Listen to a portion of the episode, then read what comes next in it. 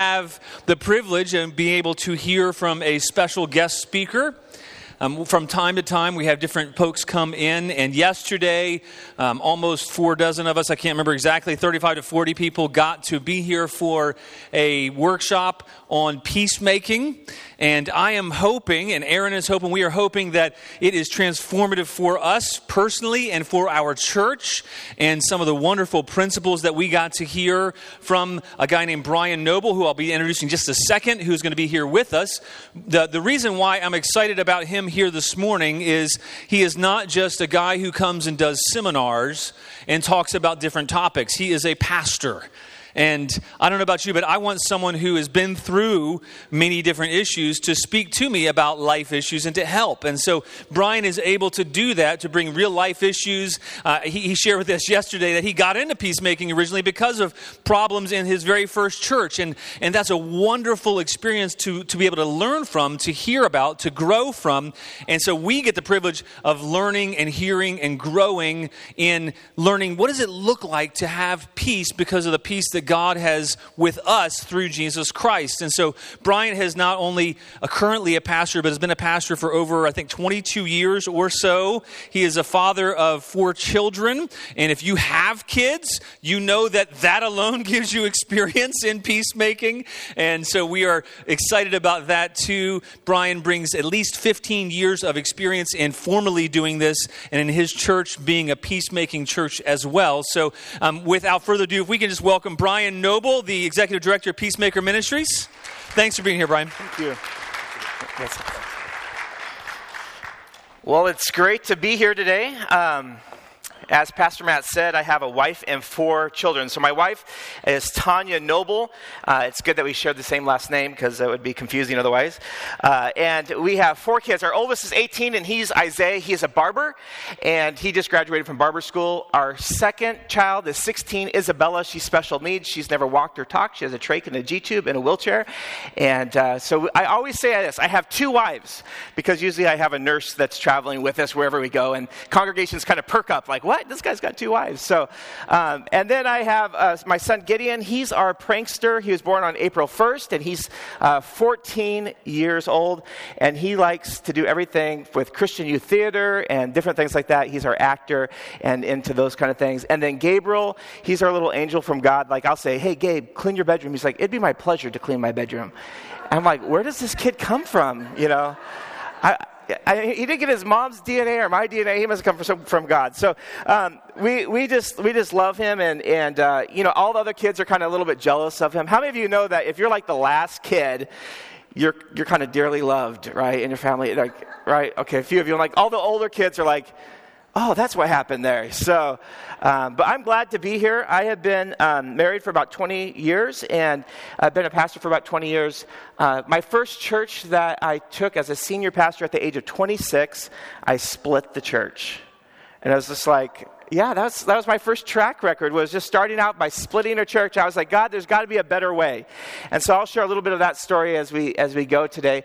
But God is so faithful to us as we go. And so what we're going to do something today is if you like something I'm saying, you can feel free to say amen. Uh, it's okay. If you don't like something I'm saying, you can say uh uh-uh. uh. And if you really hate something when I, when I say there's the door, you can just go ahead and leave. No, I'm just kidding. I'm playing with you today. But we're going to have fun. We're going to laugh today. We're going to get into God's Word today and, uh, uh, and just really come into that place where we understand a little bit of how God works in our relationships today. So let's pray and uh, we'll kind of get started. Then, Heavenly Father, I just thank you for this day. And God, I thank you for those um, that are here today to, to hear your word, to be a part of this uh, idea of peacemaking. And Lord, I pray that you will just take and that you will anoint and that you will just cause your Holy Spirit just to flow through this place, transforming us, God. God, I know that in a room this size that there's people that are struggling right now in their marriages, in their workplace relationships, with their kids, and they're just looking for something to do, something that will, that will fix it. And Lord, I pray that you would just come in and that you would uh, just speak to our hearts and you would just transform us.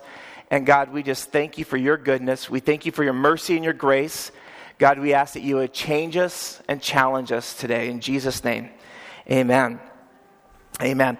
If you want to open your Bibles to Philippians chapter 4, uh, I'm going to hit a couple scriptures before that, but that's where we're going to end up for the most of our time today. But in Philippians chapter 4 is where we're going to start. Have you noticed that there's tension all around us each and every day? How many of you have ever experienced tension in your life? How many ever experienced tension from your wife? Yes. Somebody like, no, no, I don't know. How many of you ever experienced like you woke up in the morning and you said, hey, today's going to be the best day of my life. And then the first decision that you made, you're like, ah, it was a bad decision. It was like, it's not the best day of my life. You know, you're like that movie Trolls, right? Where everything is rainbows and glitter and everything's great. And it just, it's, have you guys seen Trolls?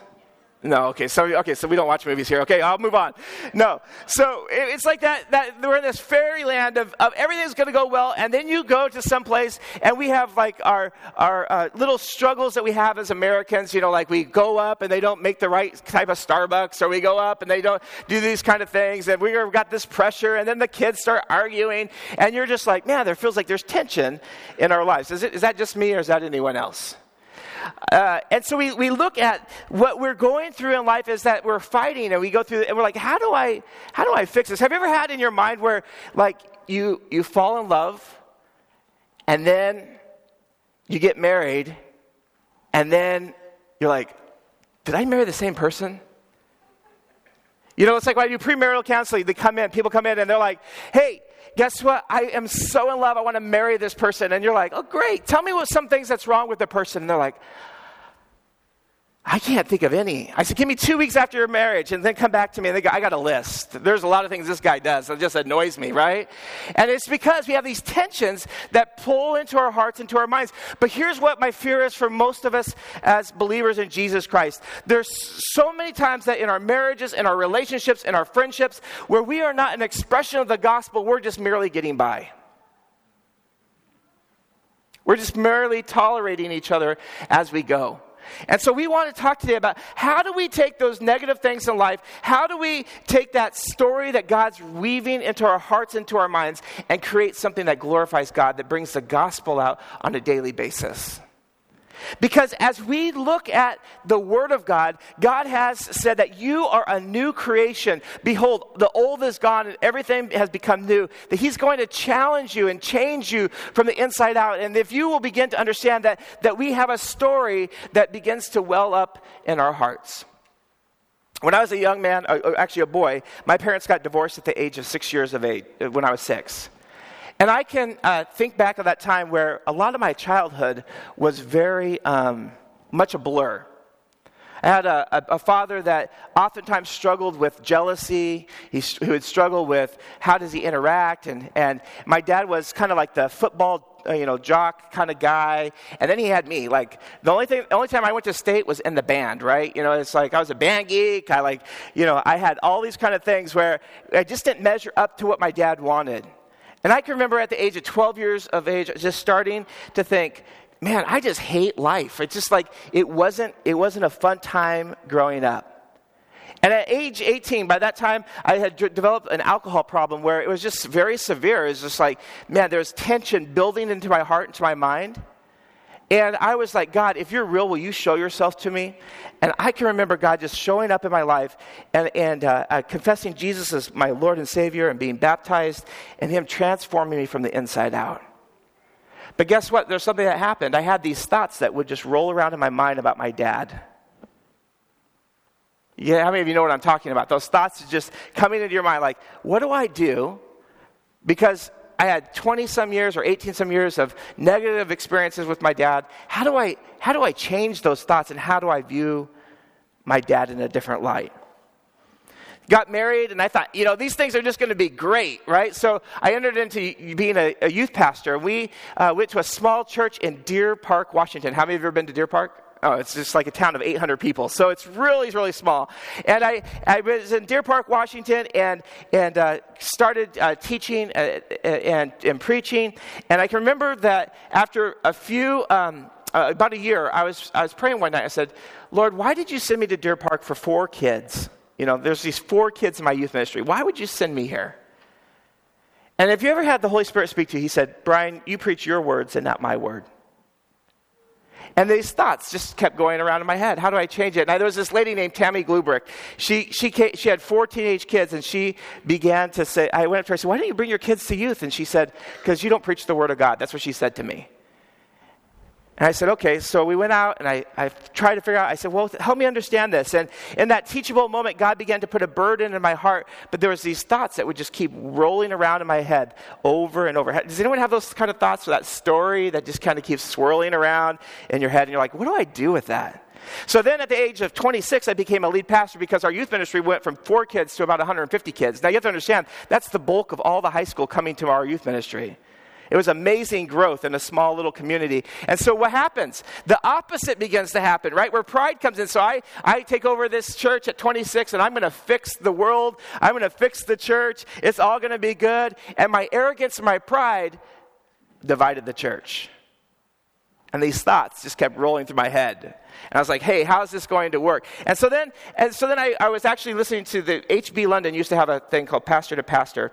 And uh, it, it's just a little recording on tape cassettes. Remember those? I don't know if you remember what those are. Those like they have these little wheels and they spin. There was a tape, and so I was listening to that, and uh, and uh, our founder of Peacemaker Ministries, Ken Sande, was on there doing an interview, and um, I listened to that, and I was like, man, there's a better way to take care of life, to have relationships, and so I I started studying how do we have peacemaking? How do we how do we walk in this newness of life? And God began to show me a process of how do we change our thoughts. There's, there's, a, there's a truth about us is that the Bible says this Blessed are the peacemakers, for they shall be called the sons of God. Look at the person next to you and say, Because Jesus is in you, you are a peacemaker. Go ahead.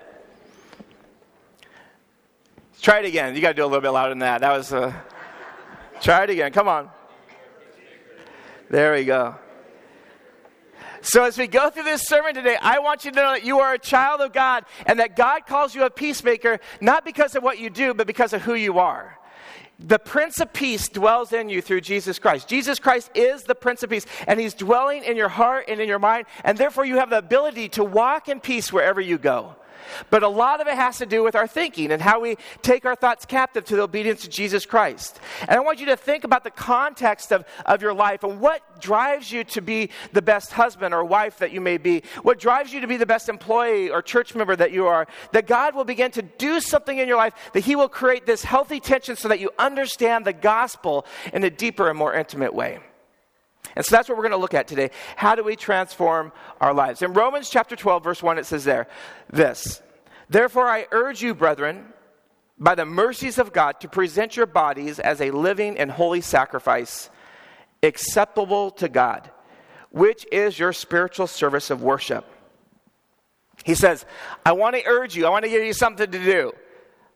I want to encourage you that you will present your bodies as a sacrifice unto God, that you will present yourself as holy unto God. And then he says this, and do not be conformed to this world.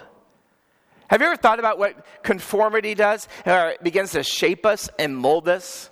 Like, I, I went through a time in my life where I was listening to talk radio all the time, and I was wondering why I was all ticked off all the time right? And the Lord just said, shut off talk radio because that's why you're ticked off, because they're all ticked off. You're being conformed to this thing of this world. And so there had to be something that would come into my life where we begin to say, well, wait a minute, I don't want to be conformed to this world. But look at this next part. But be transformed by the renewing of your mind. See, our past experiences can try to conform us. Our past experiences can try to come in and surround us and take control of us. But you can be a person who is transformed by telling yourself a new story, by telling yourself, by renewing your mind, by telling yourself a God story. See, with my father's relationship, his voice would always play over and over and over in my head. That I didn't, I didn't measure up to something. And this is what I want you to know about this real quick. It's like 21 years ago, my dad and I forgave each other.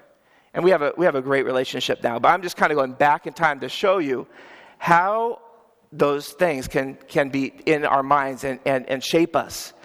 But it says, be transformed by the renewing of your mind. Did you know that the renewing of our mind, we have pathways in our brain that begin to set up, that, that they kind of, they begin to function, and our, our, our brain is moldable, it's shapeable, that we can be actually renew the mind? It's something that can come in and, and begin to be reshaped. Have you ever wondered, like, what, why things trigger you in, in your conflicts in your, in your marriage, or why things set you off uh, when, when you're doing things? Like the other day, I was, I was driving down the road. Now, where, where I'm from, we don't honk, right? Because honking is kind of like, it's, we, it's just not a polite thing to do in the West. We just don't honk. But when you're in other areas of the world, do you know that people use their horn as like a communication device? Like if you're in New York, it's like, hey, how are you? right? I love you. Right? That's the honk, honk, honk. But there's another honk that just, ah, you know, it's like, oh, you made a mistake. And I don't know if you've ever had that, but I was driving down the road, and I, I can't remember what, what city I was in, but there was a, I, I thought I had a free left, right? I didn't have a free left. I, it was like this light, but it was like I was in this turn lane, but it really wasn't a turn lane. So I turned, and this other car did the honk like this to me, you know, and I was like, oh, I could tell myself one of two stories. They hate me or they love me. And I was like, they must love me.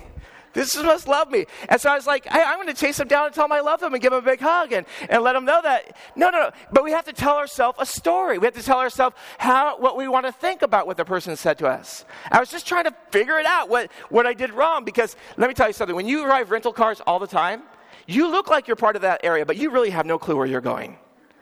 Right? You're just kind of doing it by the Braille system. You're just trying to make it through it, right? Trying to get there.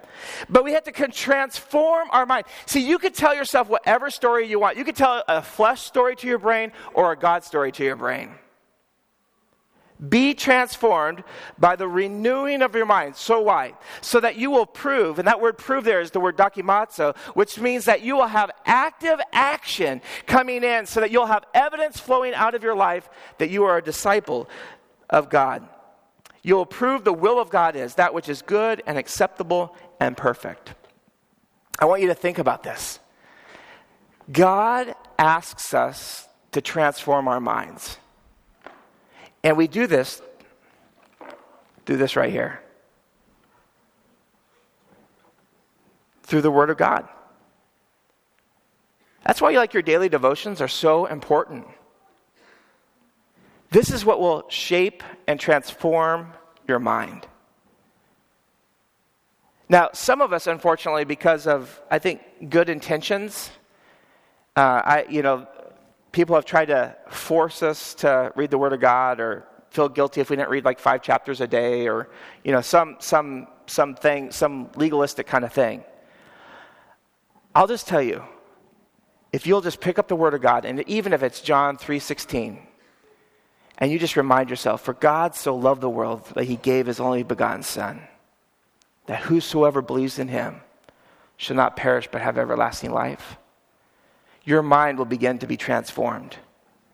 Because you can believe a God story about you, or you can believe a flesh story about you. When you look at your spouse, when you look at the friends around you, you can believe the God story about them, or you can believe the flesh story about them. So we're going to look at this biblical principle of how do we transform our mind. And in this application, we're going to do this one thing. In Romans chapter 12, verse 9, it says this Let love be without hypocrisy. Abhor what is evil, but cling to what is good. In the ESV, it says it this way Let love be genuine. Abhor what is evil, but hold fast to what is good. Let love be sincere. This is NIV. Hate what is evil, but cling to what is good. I can tell you my marriage, my first four years of marriage were hell on earth. They were, it's like, it was like horrible. From year four to about year seven or eight, I was like in purgatory, which I don't even believe in, but I was in it, right? And from, from year about eight or so to about year 12, we became friends. And from 12 to like years to like now 20, we became lovers. It's just, I don't know how that works. But the first four years were just very difficult um, uh, uh, for my wife and I. Now, I have met couples who say, We've never fought. And I'm like, Well, good for you. Isn't that just precious? You see what I'm saying? Like, that wasn't my experience. Now, try being a pastor and, and, and having this experience, right? Try, try sh- saying that you're supposed to teach people about their lives and what they're supposed to do, and yet you have all this tension and conflict at home. I, I shared this story yesterday, but one of the, one of the stories I love to tell was uh, my wife had just cooked a beautiful dinner, and we're sitting on the couch, and she looks over to me and she says, Hey. And you know, for a guy, when, a, when your wife says, Hey, I'm thinking, Hey, you know, and so she's like, no, no, no, hey, the dishes. I'm like, hey, the dishes. I'm thinking something else. And she's thinking, hey, you got to go do the dishes. I said to her, I looked at her, I said, this is what I said. And if you're, if you're thinking about ever getting married, write this down. This is what not to do. I looked at her and I said, hey, the women does the dishes in our home. It got really quiet for about two seconds. She says, excuse me? I said, this is where you're, this is where stupid does the you know, stupid goes. I said it again. The woman in my house does the dishes. And she said, nah, not where I was raised. Whoever doesn't cook the dinner does the dishes. I'm like, excuse me? And so we started going into this, what we call Christian discussion. Right? That's a fight. Going back and forth, just verbally saying, hey, hey, no, no, no. And this is why I had this position. I had this position because growing up, I did the dishes wrong. And my mom, because she felt guilty about the divorce and everything else, she just didn't have us kids do anything. She just says, I will do the dishes. You guys just go play. So from that, I formed a, a desire in my heart that was so strong that that's just what I experienced. My wife, on the other hand, had, had this idea that, that whoever didn't do, uh, cook did the dishes, and that's how they did it in their family. Well, these two world cultures from all across the universe came together on that couch in Deer Park, Washington, collided, and we had a Christian discussion. See, and some of you are sitting there like the husband's like, Bro, I'm going to kill you. I had my wife convinced that the wife does the dishes, right? See, what am I saying to you is that I started seeing my wife through these first four years through this lens, and I thought, does she love me? Because my mom showed love by doing the dishes. And then the next thing happened. We got in the car together. Now, if you're newlywed and you drive together, it can be really, really difficult. We, uh, we actually found out later that my wife needs glasses. This is a true story. this is a true story. That's why she was driving so close to people. But, anyways, uh, she needed glasses. But so we get into these discussions again in the car, right? And I was like, man, she doesn't respect me. And so I was asking the question, does she love me? I'd go back to that over and over. Does she love me? Does she care for me? And my mind would just be, I started holding on to or clinging on to those things that weren't good about my wife. And she did the same thing. This guy's demanding, he's rude, he's obnoxious, and she started holding on to those things. And so our first four years were just like a tug of war back and forth, back and forth, back and forth, back and forth. And I was like, Lord, how do I fix this? Because this is not what I thought marriage was going to be like. How do I transform this into something, something new? And I can remember the day that I said, I'm going to stop trying to decide whether Tanya loves me or not and just begin to proclaim, She loves me. I also started doing the dishes too, by the way. But no, I'm just kidding. Uh, but what I'm saying to you is, I had to come to the place where I started transforming my thinking and holding on to what is good. It will transform you. And we're going to show you two people in the Bible that this is exactly what, uh, what God encouraged um, or Paul encouraged um, them to do. So go to Philippians chapter 4, and let's look at verse 1. Therefore, my beloved brethren, whom I long to see, my joy and crown, in this way, stand firm in the Lord, my beloved. He says, I urge Euodia and Syntyche to live in harmony in the Lord. Now, first off, if you had those two names, Euodia and Syntyche, you're like, what? Those are, those are great names, right? But I urge you, Euodia and Syntyche, to live in harmony in, in the Lord. So we, we see that these two women are not living in harmony in the Lord. Indeed, true companions, I ask you also to help women who have shared my struggling in the gospel, together with Clement also and the rest of the fellow workers whose names are written in the book of life. So he's telling them, hey, I want you to do something. I want you to help these two women to live in harmony in the things of God, that we would begin to understand that what, what, they're, what they're going through. And, and he's going to give them some very practical steps of how to transform their mind so they can begin to hold on to what is good.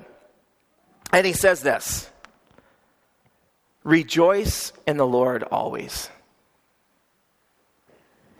And again, I say rejoice. I want you to think about this for a moment. Notice that when he starts out, he doesn't say, uh, he doesn't say, you know what, have a, have a discussion and fit, sit down and try to figure this out. He says, I want you to start out with rejoicing in the Lord always. And again, I say rejoice. He wanted to see that their minds were transformed by rejoicing in the things of God, by rejoicing in this new story. Now, if you're upset at someone and, and, and you're frustrated with them, to rejoice in the Lord always is very difficult. Right? Because usually all you're seeing is what's wrong with them. But when you begin to look at this and you say, you know what, Euodia and Syntyche, here's what I want you to do. I want you to rejoice. I don't want you to rejoice in the other person's fallenness. I want you to begin to rejoice in the Lord. So I'll have couples come into my office and they'll sit down and they'll say, I'll say, tell me your story. And they'll start telling me their story and I'll be listening. And I'll say, what's one thing that you could rejoice over your spouse over? And I've had couples do this. They can't think of anything. But it, they're trying to see it in themselves instead of seeing it in the things of God. You see what I'm saying? Like when you rejoice in the Lord, you're seeing it as the Lord sees it. You're seeing it as what God sees it. I, I could then look at Tanya and say, Tanya, I am so glad that Jesus Christ died on the cross for your sins. I rejoice that you've placed your hope and trust in Him. I rejoice that you care, that God cares for you. I'm rejoicing in the Lord, not in her fallenness or my fallenness, but rejoicing in the things of God. See, you start telling yourself a new story. You start telling yourself this story that says, I'm going to have a mind of rejoicing. Now, why do you think he says rejoice twice? And again, I say rejoice. Because we're human, right? We'll forget the first rejoice.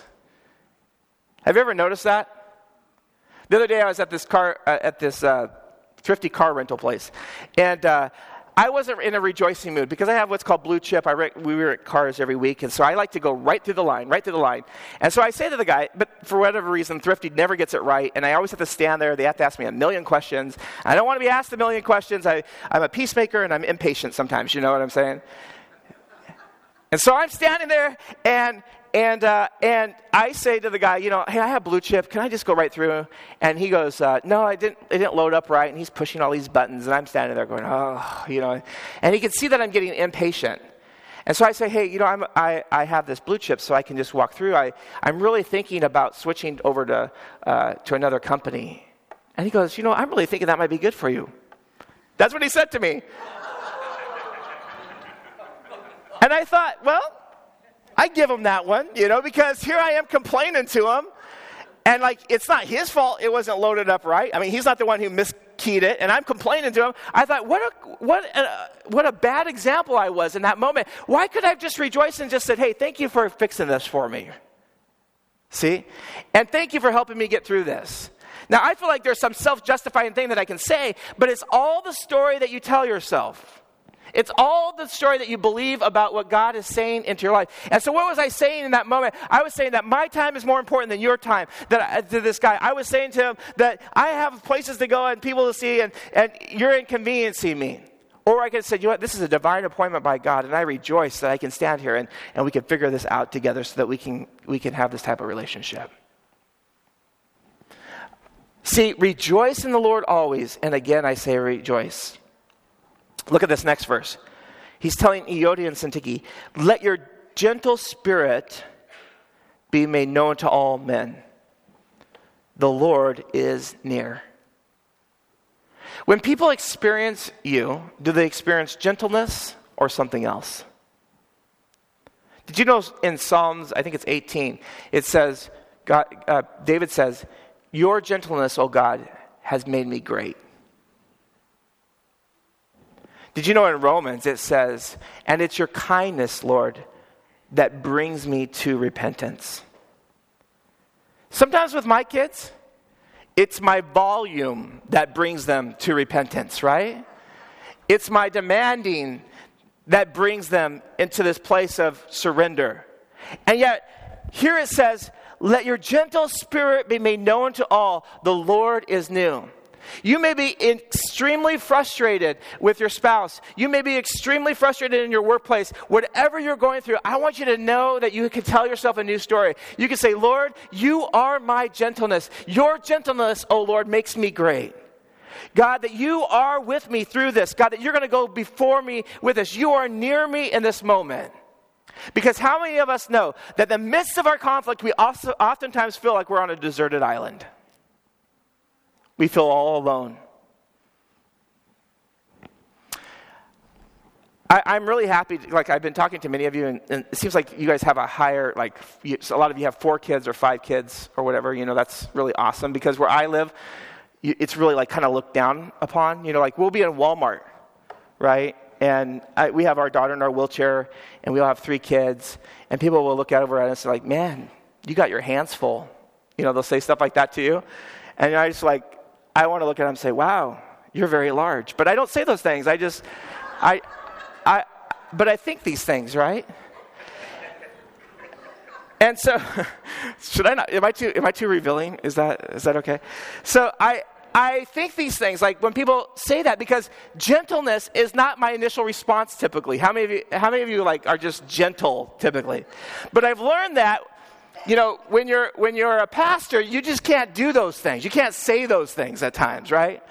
And so when you think about this, we need to have a heart as a Christian that we begin to say, Lord, I want to be so gentle that when people are around me, they hear about, uh, they see who you are, God.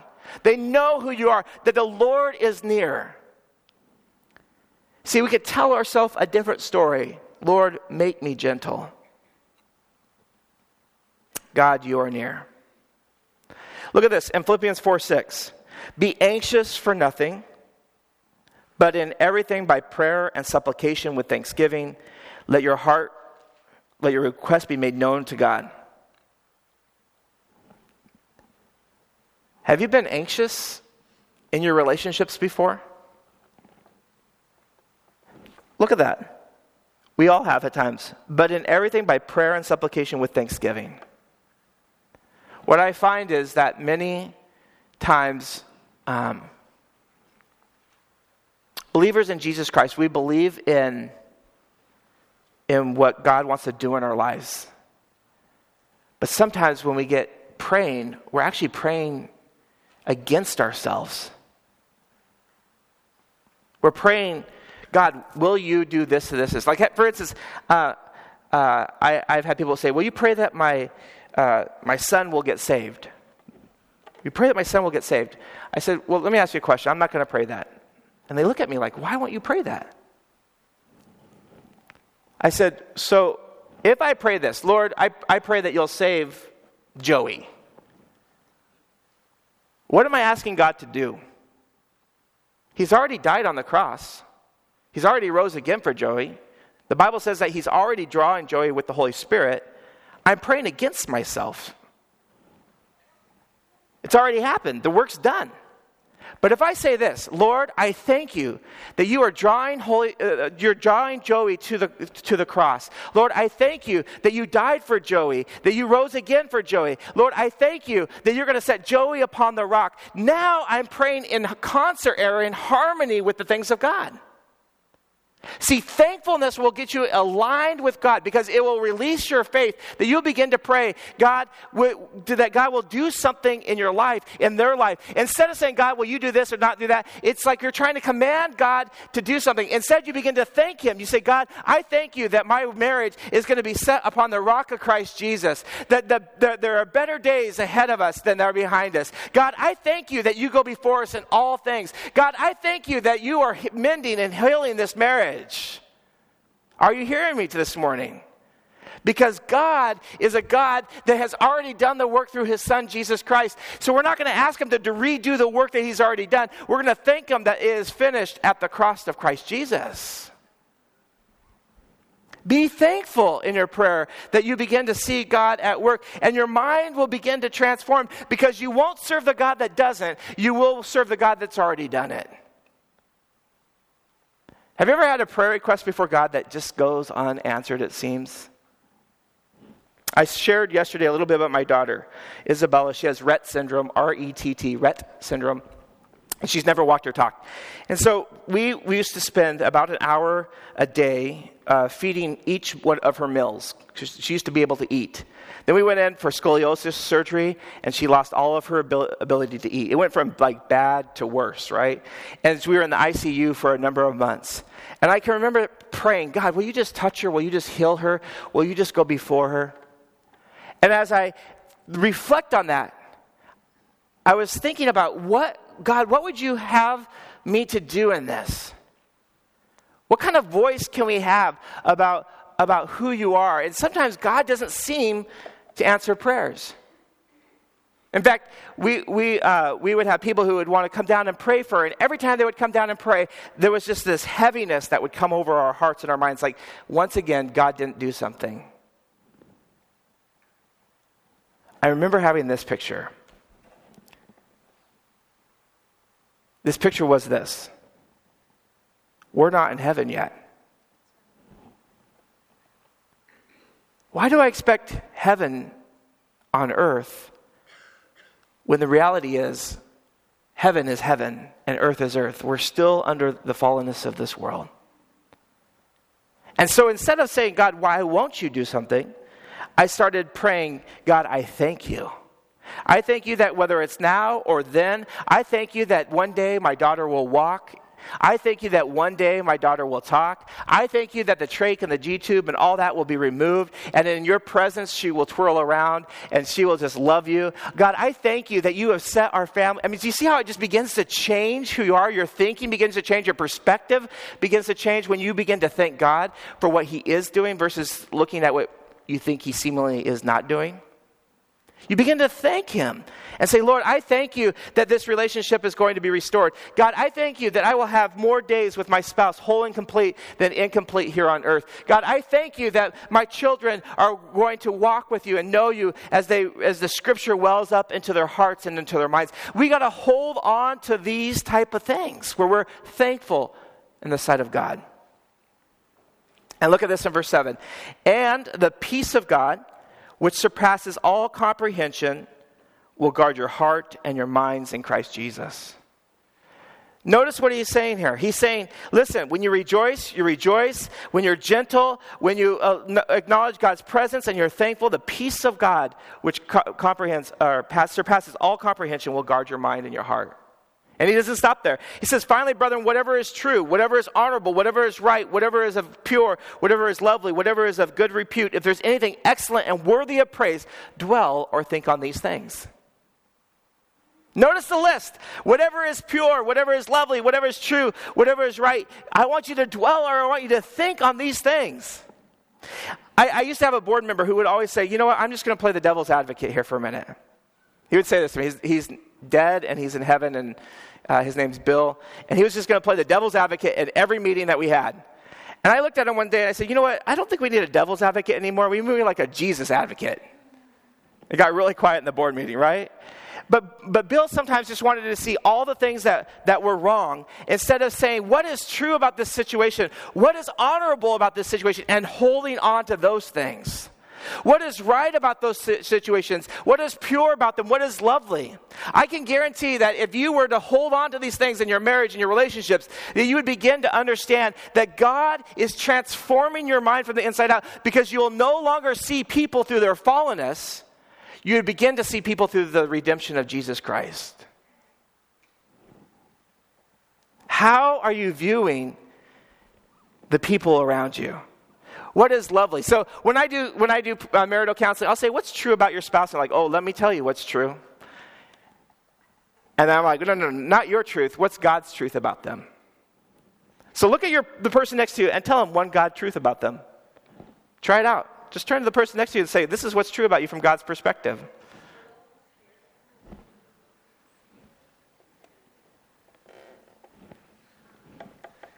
What's honorable about them? Tell them something that's honorable. About them? Turn to the, if there's like three of you, you're going to have to do twice here. You have to work twice as hard. What's honorable about them? From God's perspective, what is honorable about them? See, I am convinced that so many times as parents, we always are telling our kids what is wrong about them instead of what is right about them. And I'm not talking about positive thinking, I'm talking about biblical proclamation today. There's a big difference. Biblical proclamation is saying this is how God sees you that you are a child of God, that you are God, that you've been set apart, you've been bought with a price, that God loves you. And so you begin to say what's right about them. You begin to proclaim the good things over them, what God wants to do in, their hearts and in their minds. What is, whatever is pure, he says, dwell on these things, think on these things. Did you know in First John it says that uh, actually, I'm going to turn there. I want to make sure I get it exactly right. First John.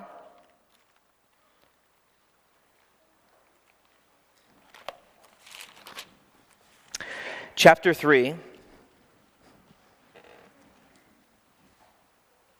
Verse 3. And everyone who has his hope fixed on Jesus purifies himself just as he is pure. Look at that.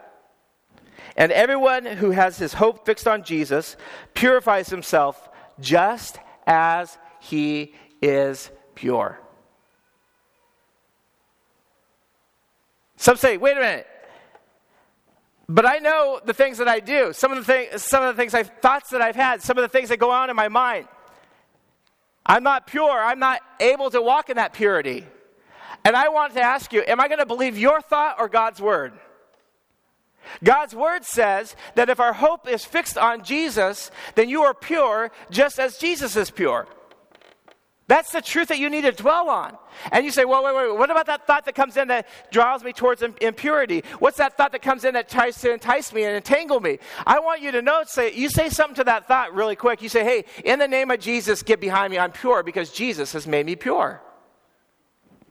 See, it's the authority that you have where you set your mind, where you set your thinking, and you begin to understand that God has come into this life not just to kind of conform you or reshape you, He's come here to transform you from the inside out. You're totally a new creation because of Jesus Christ. You are brand new. And when He says that you're pure, you're pure. When He says you are free, you're free. When He says that you are a new creation, you're a new creation. You say, yeah, yeah, yeah, but I, I know what I've gone through. I know what I've done. I know what I've. I don't care about those things. I care what God has to say to you. Are you hearing me, church?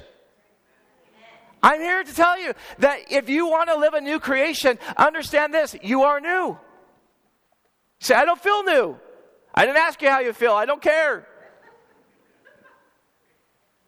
I'm asking you what God says about you. It's the authority that you have in Scripture. This is why uh, most of us as Christians struggle, is because we have our inner flesh, our mind, our will, and our emotions, our desires that are at battle within us.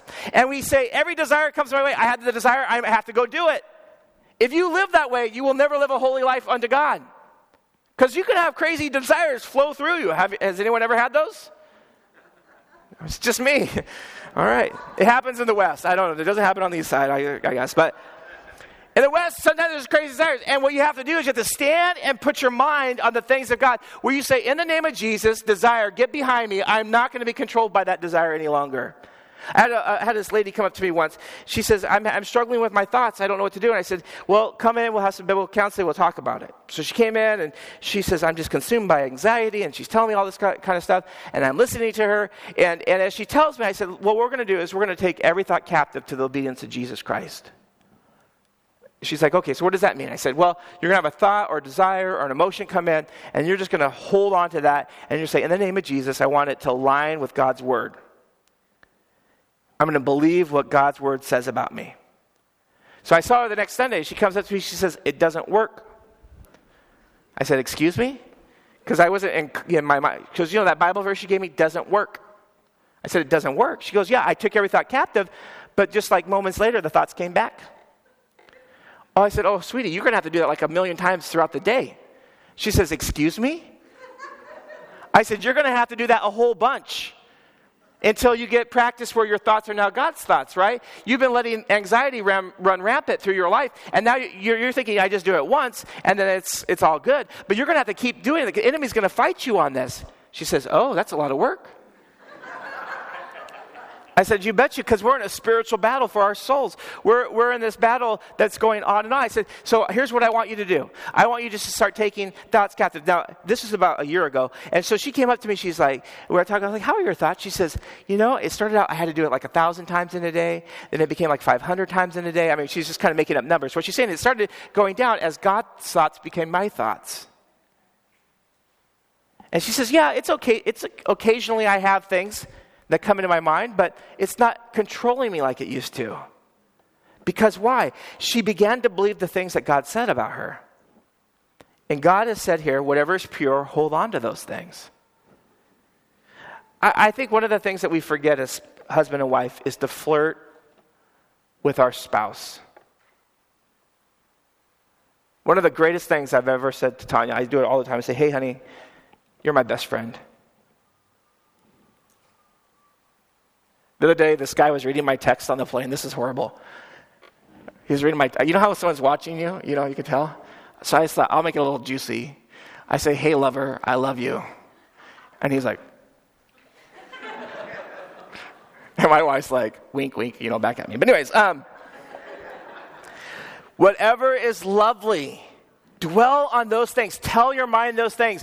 You can see what's wrong about the other person, but if you begin to dwell on whatever is lovely, whatever is of good repute or ethical, you begin to understand this is where your mind needs to dwell.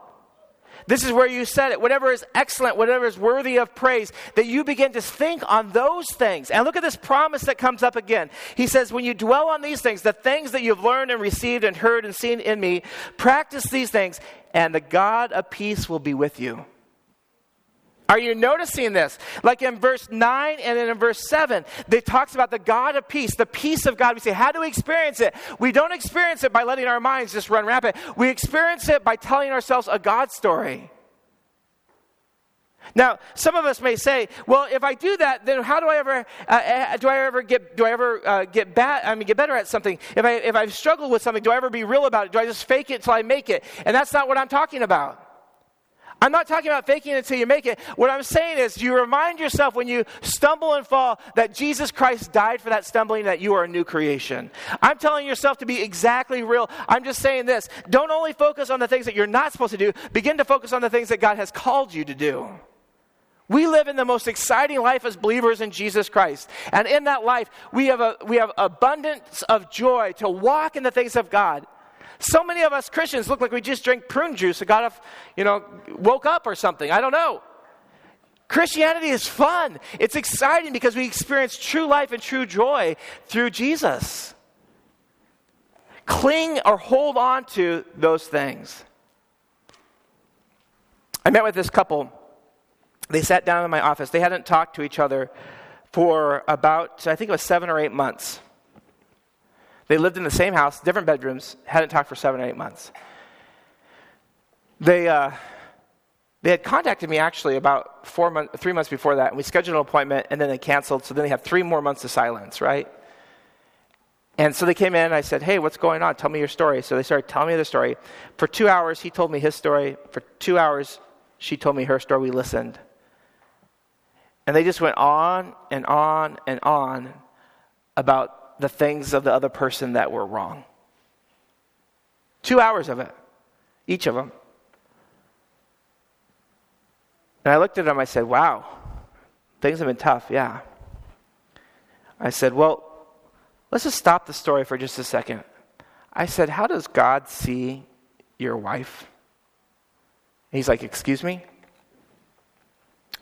I said, What are some things that God says about your wife? She's like, I mean, he's like, uh, I don't know. I guess she's one of the, his kids. I said, Why didn't you tell her that? He looked over and he's like, You're, you're God's kid. I'm like, Why don't you mean it? You're, you're God's ch- child. I said, What is your, I said to her, What does God say about your husband? So he, she said, uh, Well, that he loves you. God loves you. I said, Good. I said, Tomorrow, what we're going to do is you've told me all the things that are wrong about your spouse. Tomorrow, we're going to come together and you're going to tell me all the things that are wrong about you. And for 13 hours, they asked each other for forgiveness. 13 hours. I'm not kidding. Like, I got so bored of the conversation. I'm, not, I'm, not, lying. I'm like, about hour four or five, I'm like, okay, I'm going to go to another office. I just got to get some work done, but you guys keep going. Right? And so I go into the other office, and they're just working away. They're saying, honey, will you forgive me? This is the log in my eye. With this is the log in my eye. And they're doing, they're doing this. And they're going back and forth. And they're just talking, talking. I'm like, you guys need lunch? So I brought lunch in for them. They ate lunch. And, and, then, and then we went off, and it was like dinner time. And so, anyways, and so we, we kept going. And uh, this last week, I saw them at church holding hands, arms wrapped around each other. It was kind of sick, you know, like they needed to get a room or something. No, I'm just kidding. But, but they're back in love. And what was it? They started telling themselves a new story. They had two hours each of just telling this story that I call it the devil story, right? Over and over. Everything that's wrong with the other person. And then they started taking the log out of their own eye and they started telling themselves a God story where they started saying, listen, there's hope, there's forgiveness, there's newness of life. Some things can change. And today, my hope is that as we, as we uh, kind of bring this to a close, my hope is this that whether it's your marriage, your friendship, whatever it might be, that you begin to tell yourself a God story. That you'll begin to look in the scriptures and say, This is what God has to say about me. This is who I am as a child of God. This is who, I, who my spouse is or the person around me is. This is what's worthy of praise and excellent and ethical and lovely and pure. This is what's right and honorable and true about them. You begin to think on those things. And I guarantee this the God of peace will flow into your mind, into your heart. He'll touch you. Let's close in a word of prayer.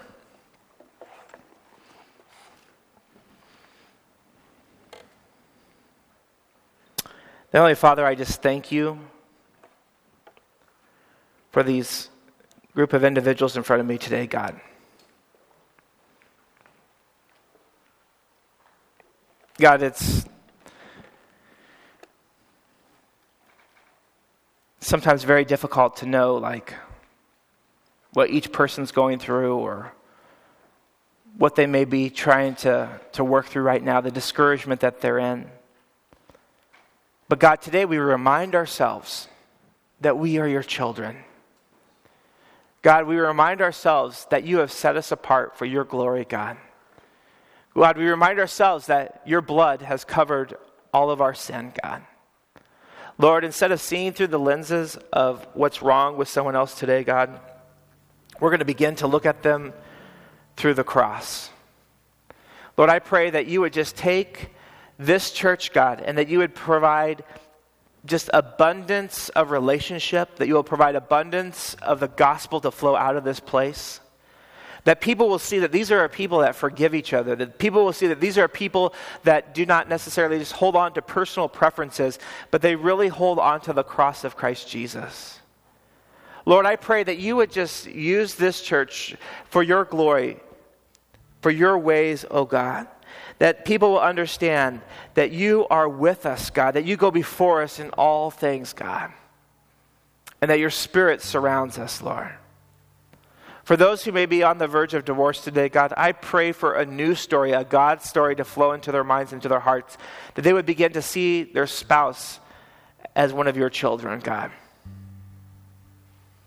For those who have a boss that is just annoying them or maybe employees that are annoying them. I pray that they will begin to see them as children of God, that they will begin to see people as new in Christ Jesus. And if that other person hasn't made that commitment to Christ, God, I pray that they will bring uh, the gospel to them with hope, God. God, I thank you. I thank you for each person here today. Will you strengthen us as we go? In Jesus' name, amen.